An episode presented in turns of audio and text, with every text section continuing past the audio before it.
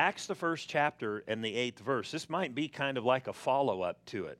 After people are born again, these disciples here, Jesus was about ready to be caught up into heaven. They had been trained for three and a half years by him personally.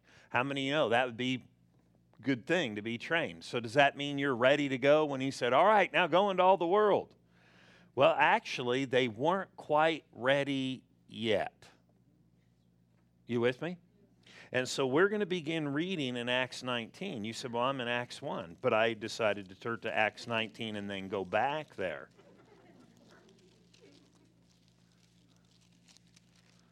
What I'm trying to do is help you guys to be skilled at finding scriptures, not necessarily reading them. No, we want you to read them too, right?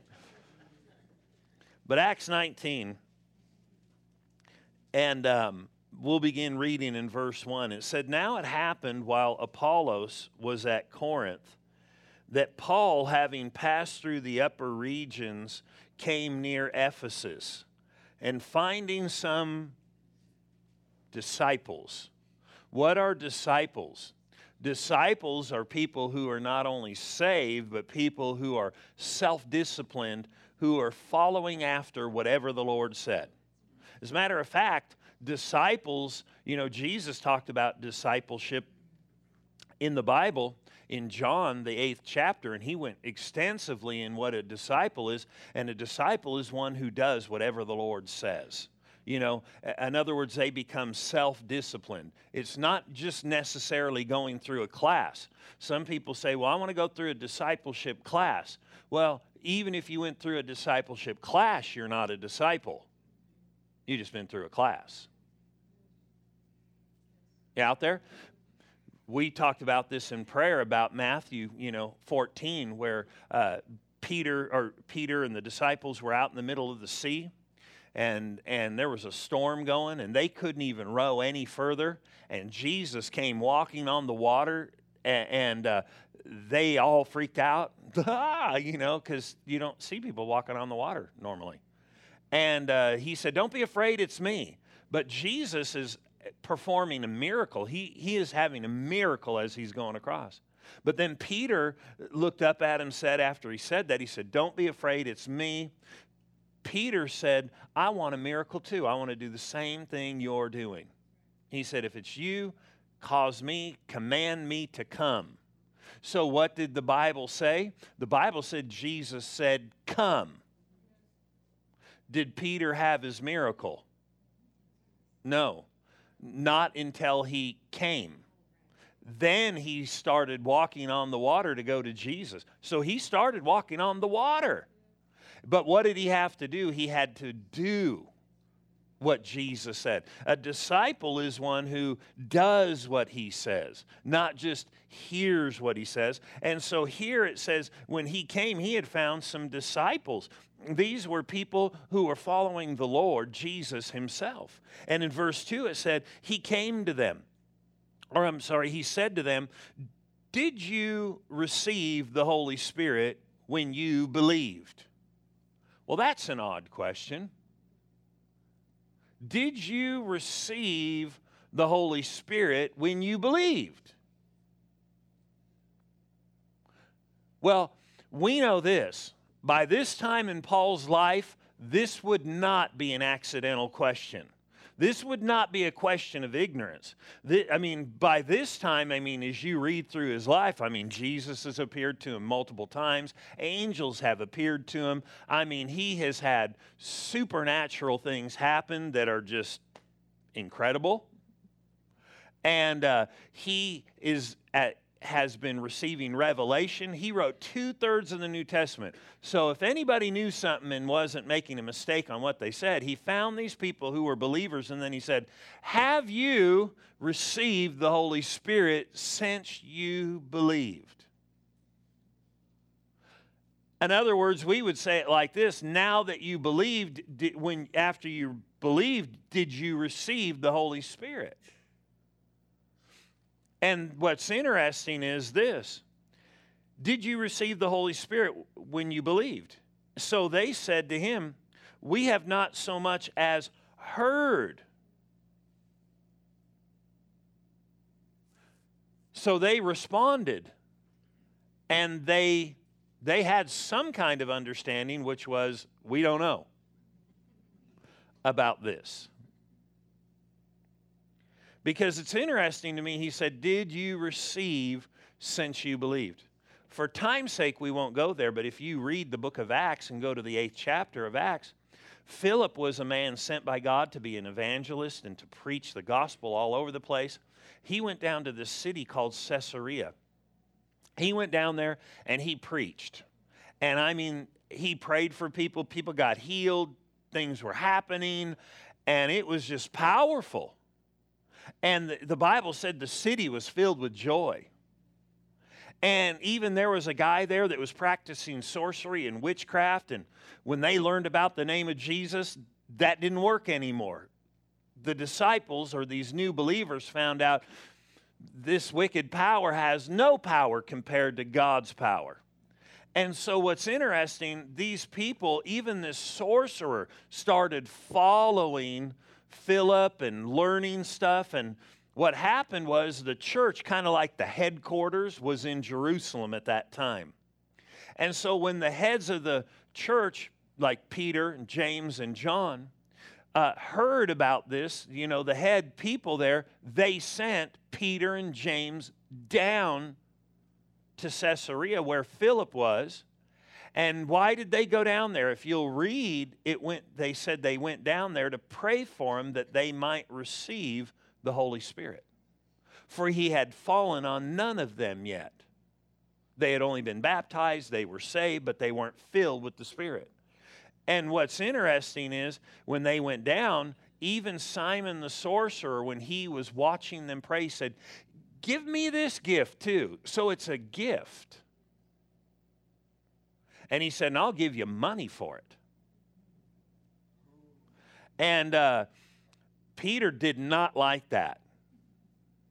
He knew his motives were wrong he had been manipulating people and using the power of the devil to control people. Now he's wanting a new power.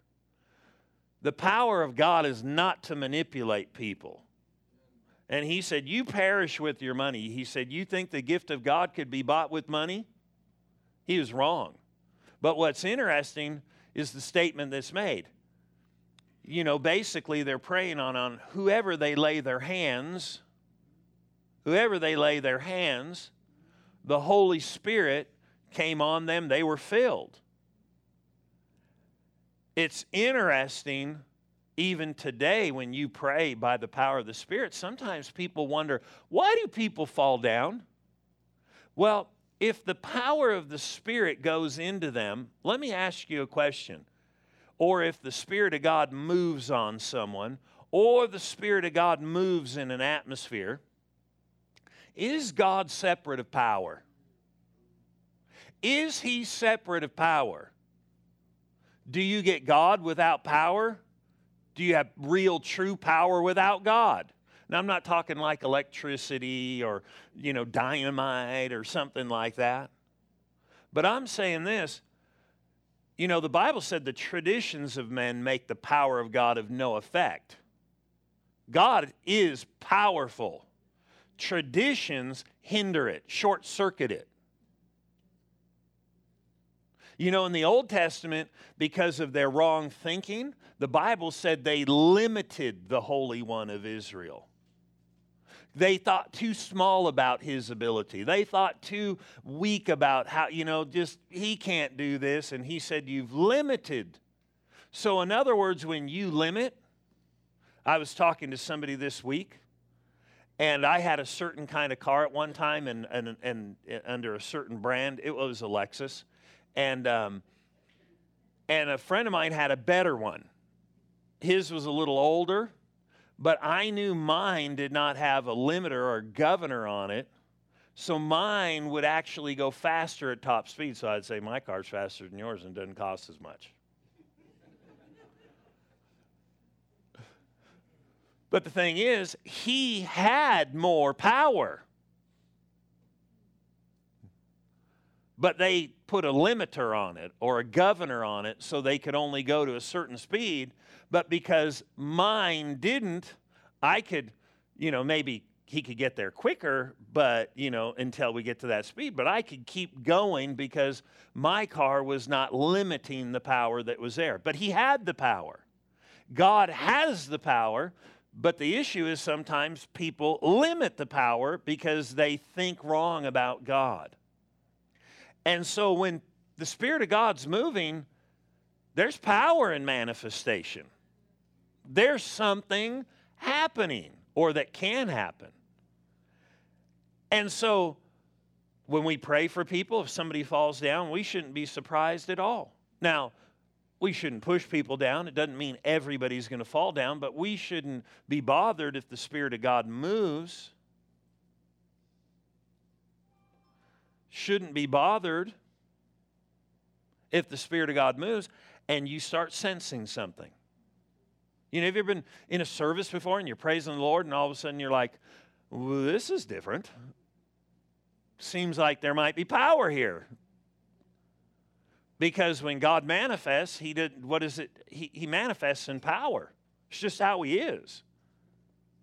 I mean, when when he comes back, it's going to be powerful. And people aren't going to be able to run, hide, or nothing, and they're going to be people just coming undone when they see him coming back in the clouds of glory. You with me? But anyway, here they asked, Have you received the Holy Spirit since you believed? They hadn't even heard. If you read on, they, he, he said, Well, then what were you baptized into? So they had already gone down this process. And they explained, and it was actually an old baptism. It was John's baptism. John was baptizing for repentance, but when you get baptized the way Jesus said, it would be through the authority of his name in the name of the Father, the Son, and the Holy Spirit, so you'd hear about the Holy Spirit. But they hadn't, and they hadn't been filled. So what happened when they did get filled? Notice this in Acts 19:6. And when Paul had laid his hands on them, hands on them, is this the only way somebody can get filled with the Spirit? In Acts 10, there are other places, but I mean, is this the only way by laying on of hands? In Acts 10, Peter was just preaching away, going to town, talking about Jesus and his power, how God anointed him with power. And while he was talking, it said the Holy Spirit fell on all of them, and they were all filled. And the same results happened. He's preaching away, and God started moving on them. Well, when God starts moving on people, you can't go, well, they pushed him. No, because you're way back there. You know, we've had people that are just praising God and they just sense God real strong, and then they almost go, wow, it's so, you just sense His presence. I almost feel weak in my legs. His power will bless you, but it will do other things. But notice this in verse 6 it said, And when Paul had laid his hands on them, now these guys were already disciples. He asked them, Have you received the Holy Spirit? They had not. So when he laid his hands on them, it says the Holy Spirit came upon them. When he laid his hands on them, the Holy Spirit came on them. And they, so he laid his hands, the Holy Spirit came on them, and they spoke with tongues and prophesied. they got filled with the Spirit and something happened. They started speaking, like the Bible said in other places, in an unknown tongue. At one place calls it the tongues in, in 1 Corinthians 13, calls it the tongues of men and of angels, like a heavenly language. They started speaking. So notice, go back to Acts 1. Now we'll get there. But you guys are already there, right? Acts 1 Jesus had trained his disciples by God's direction. He's getting ready to send them off and, to, to go out and do work. And he's, you know, giving final instruction. And this is one of the last things he said. How many of you know sometimes some of the last things people say are quite important? Why do we go to the back of the book of Mark and the back of the book of Matthew and different places where Jesus spoke when he gave the Great Commission and the great, you know, told them what to do, commissioned them to go do something. in the Great Commission, in part of it in Mark 16 is in my name, in the name of Jesus, you will speak in new tongues. Somebody said, Well, is that Spanish or something? Because I've heard that before. You know, if you go to Mexico, then you that's why they needed, Paul needed that. It's interesting that Paul said this in 1 Corinthians 14 2 and then in 14 4. He talked about when you pray in an unknown tongue, he said you build yourself up. But back in that second verse, he said, when you pray in an unknown tongue, no one understands you, but you speak to God. So it couldn't be going and preaching because then nobody'd understand you. You know, what's he saying? But he didn't say it's for just speaking to men, though God can use that. He said he speaks to God. I'm sorry, it's for speaking to God, not just to men. And so it's interesting here in Acts 1 8 that what Jesus says here about the Holy Spirit. They were, they were wondering, are you going to set up your kingdom now? That's what most of the Jewish people thought that, that when the Messiah would come, he would just start ruling the whole earth and everybody'd be subservient and they'd be his people and that would be it. So even his disciples thought, this is it. Are you going to set up your kingdom? I believe this is why when the Antichrist does come that the Jews will first follow him because he's going to set up a kingdom and act like he's God. But we know Jesus came, died, rose, and will come again. And he said, Don't believe if anybody on the earth ever shows up and says, I'm the Savior, I'm the one. He said, For I will return the same way I came. In other words, you'll see him in the air, not some guy just showing up and going, Okay, I'm going to I'm the one. He's the Antichrist. And so he explained to them, I'm leaving. I'm not setting up my kingdom now. But then he says this, but, verse 8, but, but you shall receive power when the Holy Spirit has come upon you. Notice those two things are connected Holy Spirit and power. You don't get the Holy Spirit and filled with the Spirit and get no power. You get power. Matter of fact, that word power there is dynamis, D Y, you know, however it's, I'm not Greek, but I could read it if it's in a dictionary in English. And uh, it has those other pronunciations right next to it. But anyway, he said it's where we get our word. There's another word that's similar in the New Testament, dunamis, but same type of thing, come from the same word that we have here in the United States in our English language and other places called dynamite. What's dynamite? It's an explosion. Thing something blows something up. We think of it as a term of something with power. Now, this is not to blow something up, so to speak, but I guess you could blow up some stuff, the works of the devil. But the issue is, he said you would receive power when you receive the Holy Spirit. And he said, notice verse 8, but you shall receive power when the Holy Spirit is come upon you, and you shall be witnesses to me in Jerusalem, in Judea, Samaria, and the uttermost parts of the earth, or the end of the earth. In other words, he named it further and further away. This will spread. This will cause you to be able to do what I want you to do. Sometimes people go, Man, God wants me to do something. I don't even know if I can. Receive power, it'll help you. Receive, be filled with the Spirit it's not that you're, if you're saved, that you're receiving something you don't have. It's really a filling to overflowing with Him who already lives in you. Jesus said in John 4, when talking to the woman at the well, he said, Out of your innermost being, you know, or water will, salvation will be like a well springing up. But then when he talked about the Holy Spirit in John 7, he said it would be like rivers. Water, just more of the same. And so it's something that Jesus emphasized this right before he left. Notice in verse 5, him talking. Well, we'll go back to verse 4.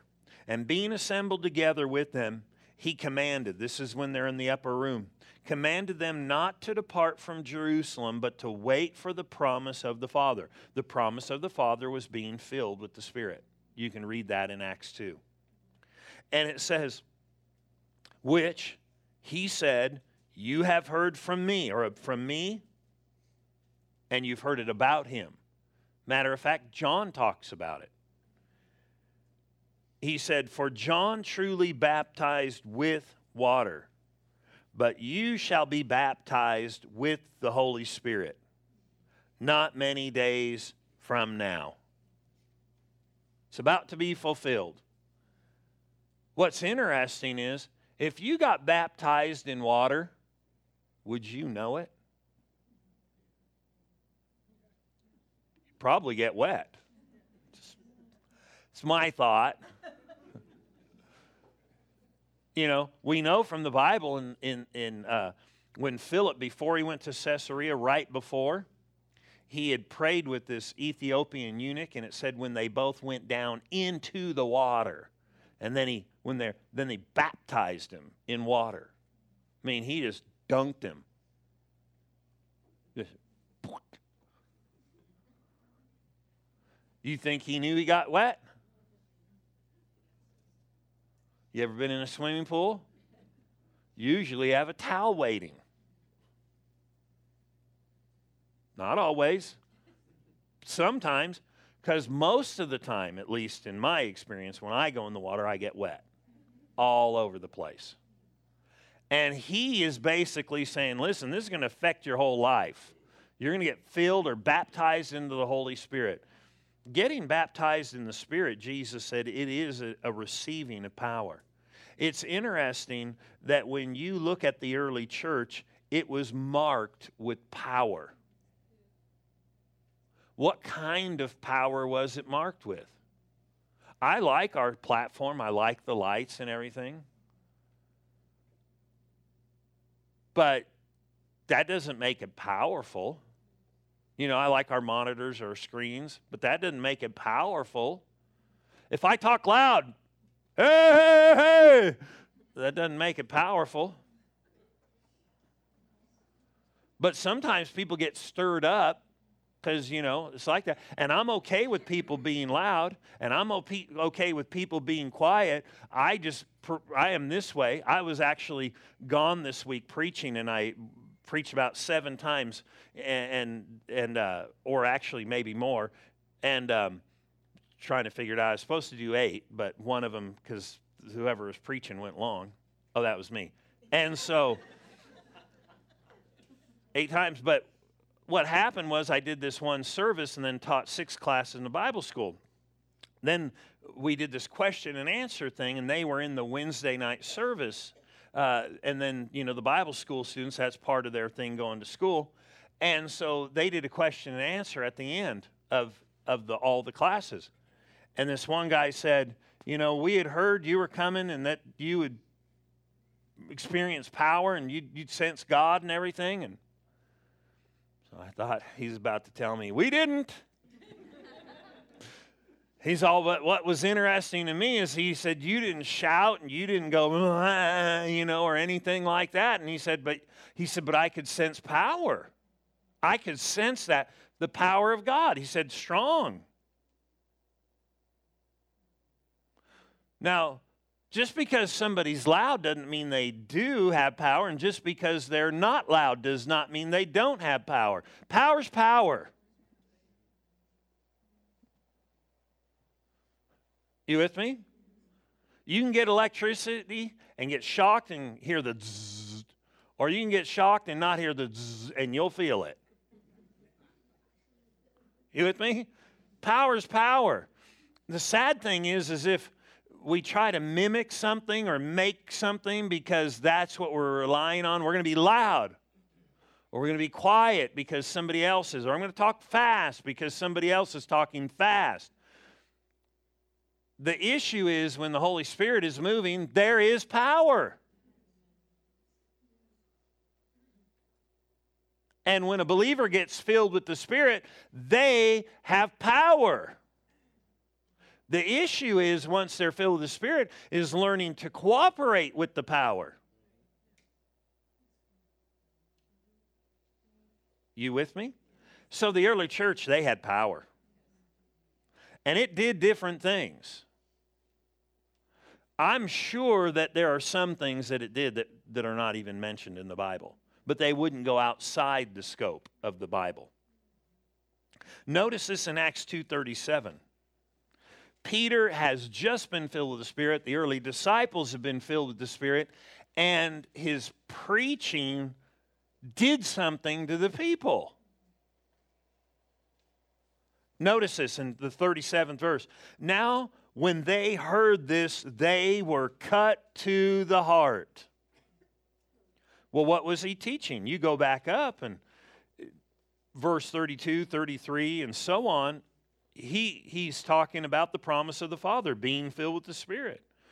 But verse 37, he said, or it says, when they heard this, they were cut to the heart and said to Peter and the rest of the apostles, Men and brethren, what shall we do? What do we got to do? What do we got to Hey, have you ever been cut before and you know you're like, "Well, I'm not going to draw attention to myself." You know, some people fall on the ground when they get a paper cut. Ah! And everybody's like running on. It. You okay? Yeah, look at my hand. I got That's a paper cut. I know. There's other people get their finger cut off and they'll just hold it didn't want to make a scene. But the thing is, you know, the bigger the cut, probably the louder the response. People pass out when they get cut. But here he's preaching and they get cut so profoundly that they just shouted, What do we got to do? That'd be the best way to be interrupted in a service. Not, Hey, where's the bathroom in this place? totally different. You with me? There was power. And when he's preaching, at least they waited till he was done.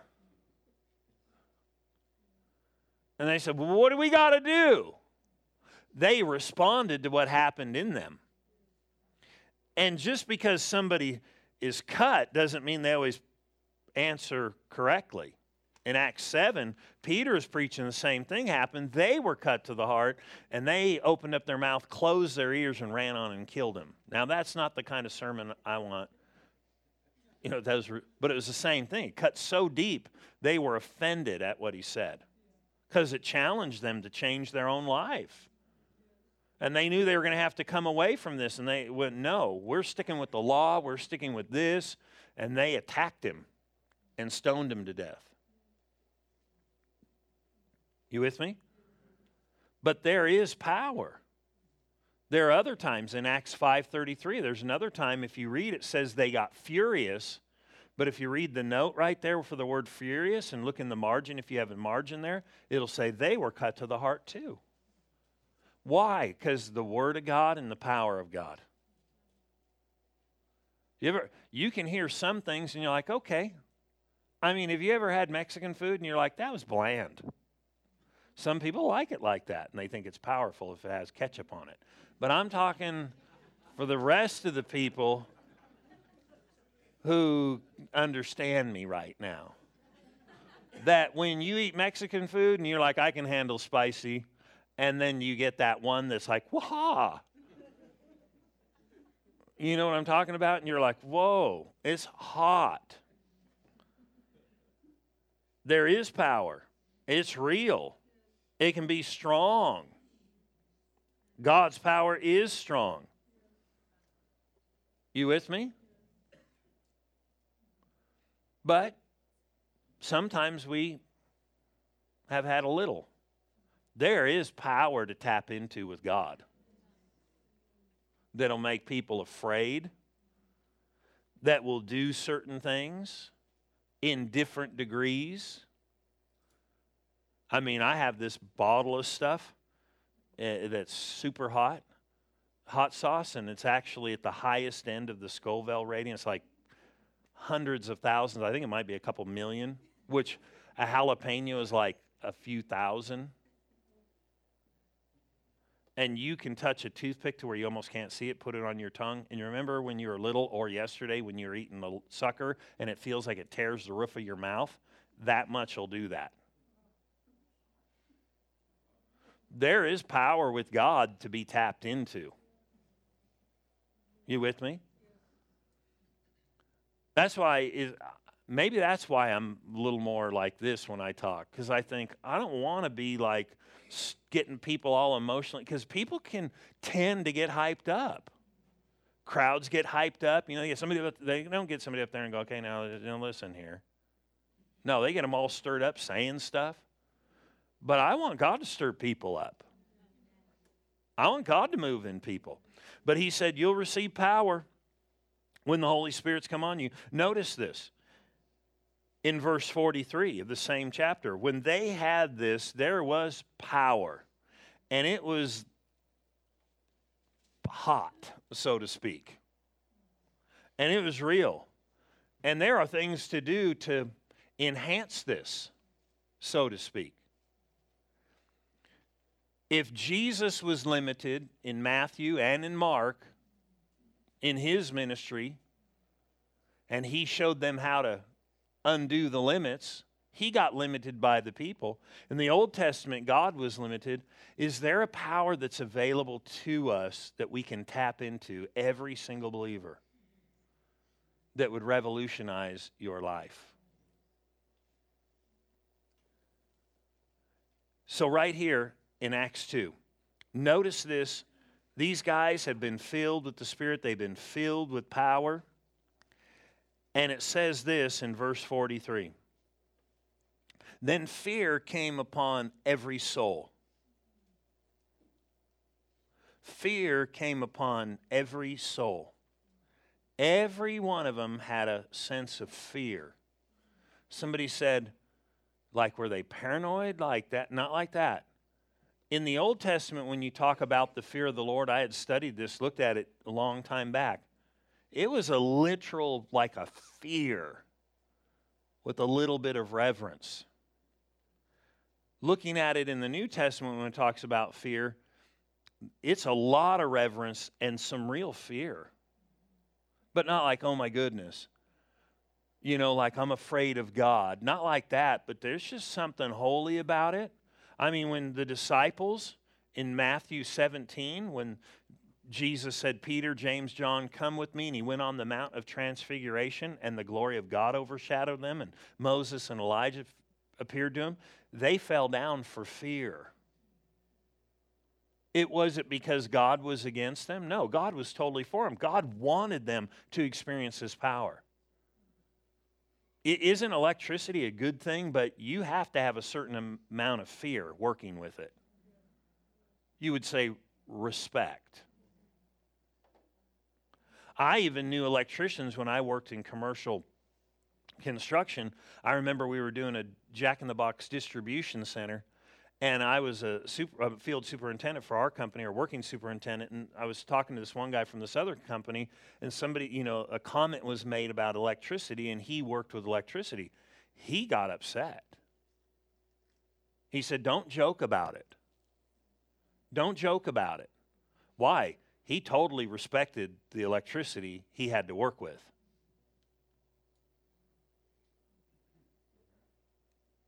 I wonder if that's why people who don't understand the Holy Spirit make fun of people who get filled with the Spirit. Maybe if they just knew, they wouldn't be that way. They, they just maybe wouldn't make fun. We, we shouldn't get mad at them or upset with them. They just don't know. You with me? So, where did I tell you to turn? At 43. I, I, thought we were almost done there, but we're not. We only got the first few words. Fear came upon every soul. We should have a reverence. And here's the thing this wasn't a sermon he taught, it was a result.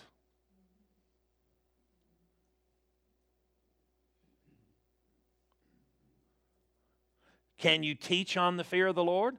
Yeah, because the Bible said the fear of the Lord is the beginning of wisdom, which is just a real somber uh, reverence for God.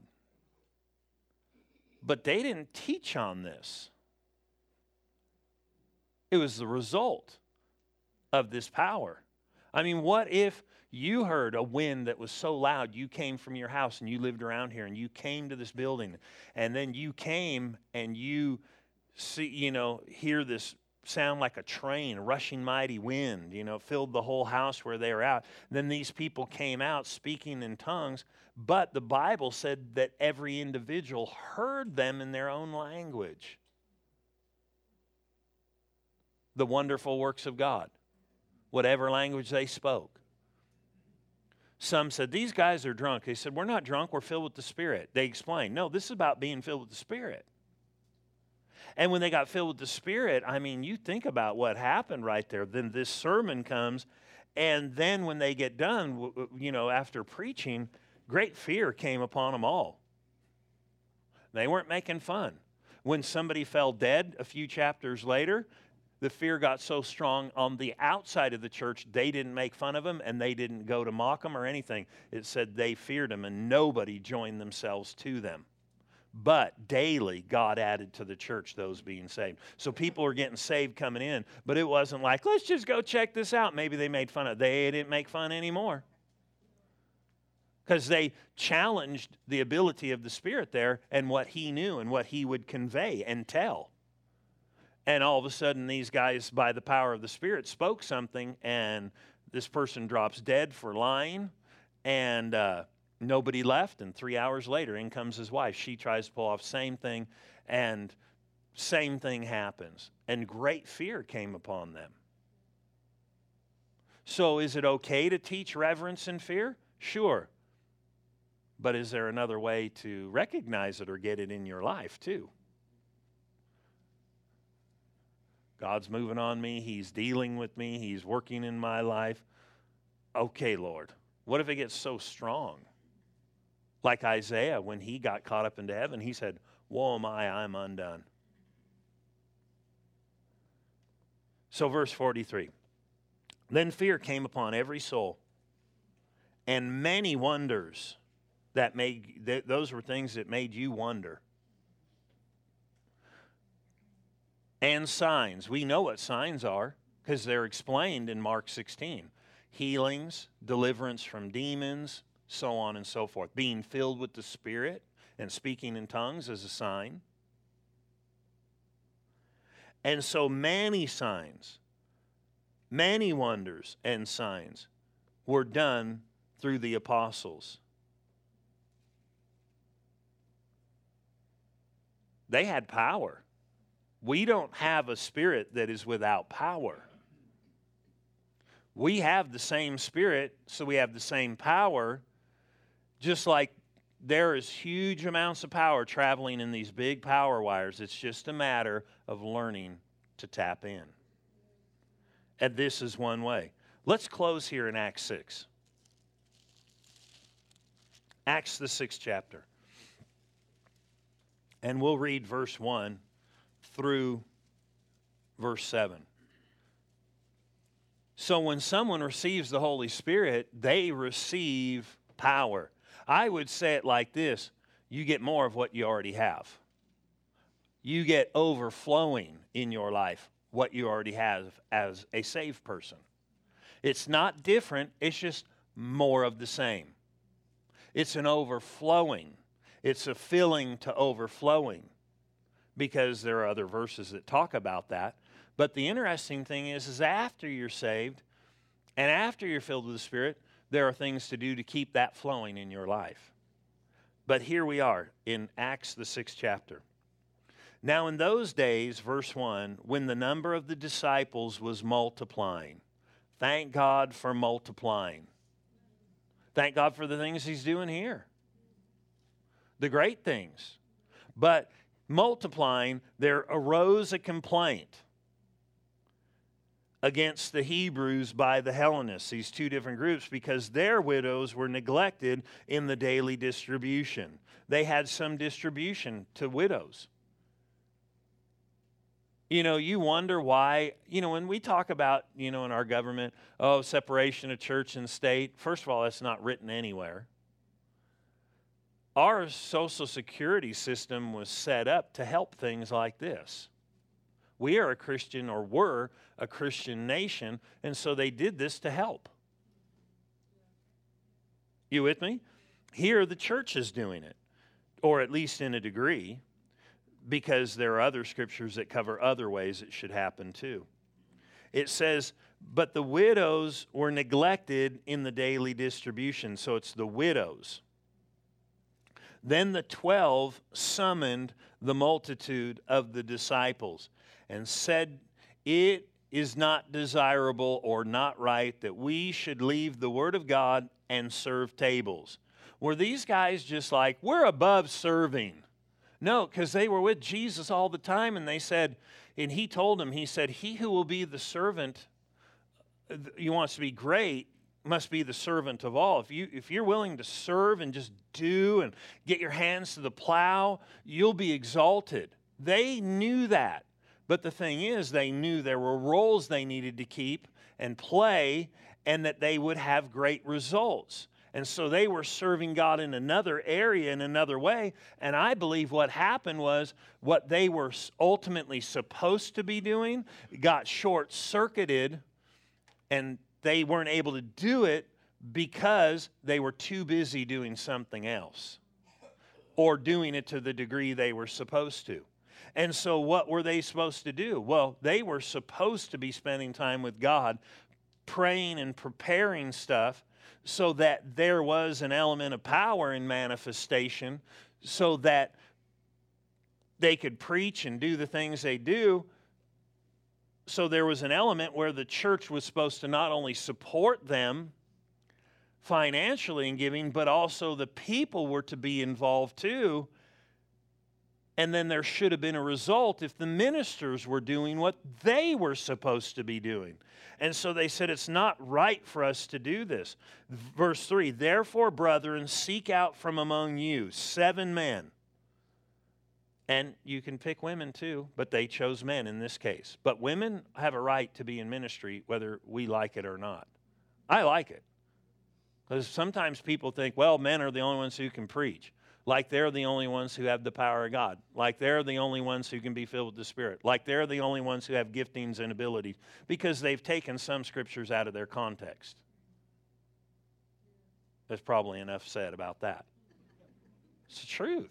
I mean, if God doesn't want women to be ministers, then why did he anoint Deborah in the Old Testament to be a prophetess and a judge over the nation of Israel? So God put this person there so everybody else could sin because they had to listen to her.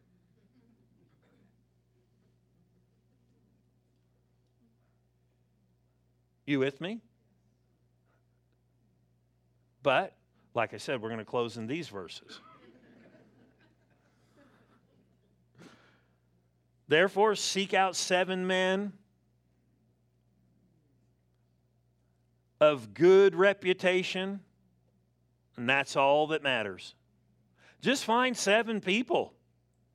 No, good reputation, full of the Holy Spirit. Why did he have to say that if it's automatic? Just make sure they're saved. Why did he say good reputation if it's automatic? A Christian can have a good reputation, a Christian can have a bad reputation. A Christian can be right and have a bad reputation because people have slandered him. When he's talking about a good reputation, he's talking about not what people are saying about you, but get in their business, find out how they live and who they are, and then you know their reputation. That's why he said, We won't pick them, you pick them. You're close to them. You see what they do behind closed doors. Notice this good reputation, full of the Holy Spirit. So, being full of the Holy Spirit has to be recognizable. And wisdom.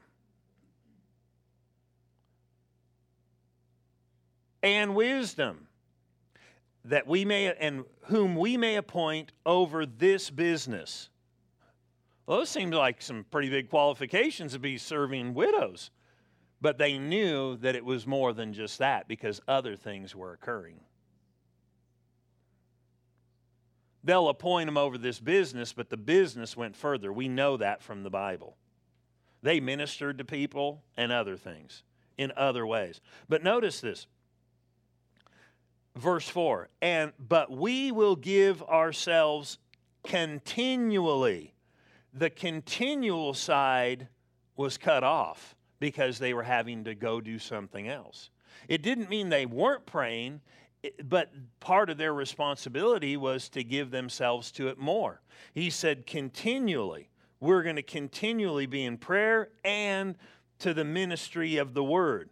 And the saying made the people mad? No, it pleased the people, the whole multitude. And they chose Stephen, a man full of faith and the Holy Spirit and Philip. And he goes on to name some different people. Verse 6 whom they set before the apostles. And when they had prayed, they laid their hands on them. And then the word of God spread, and the number of the disciples multiplied greatly in Jerusalem, and a great many of the priests were obedient to the faith. It was working before, but it started working greater when everybody took their place. But he was looking for people filled with the Spirit. God wants all his people filled with the Spirit. Can you go to heaven without it? Sure, you can. Can you do something for God without being filled? Sure, you can.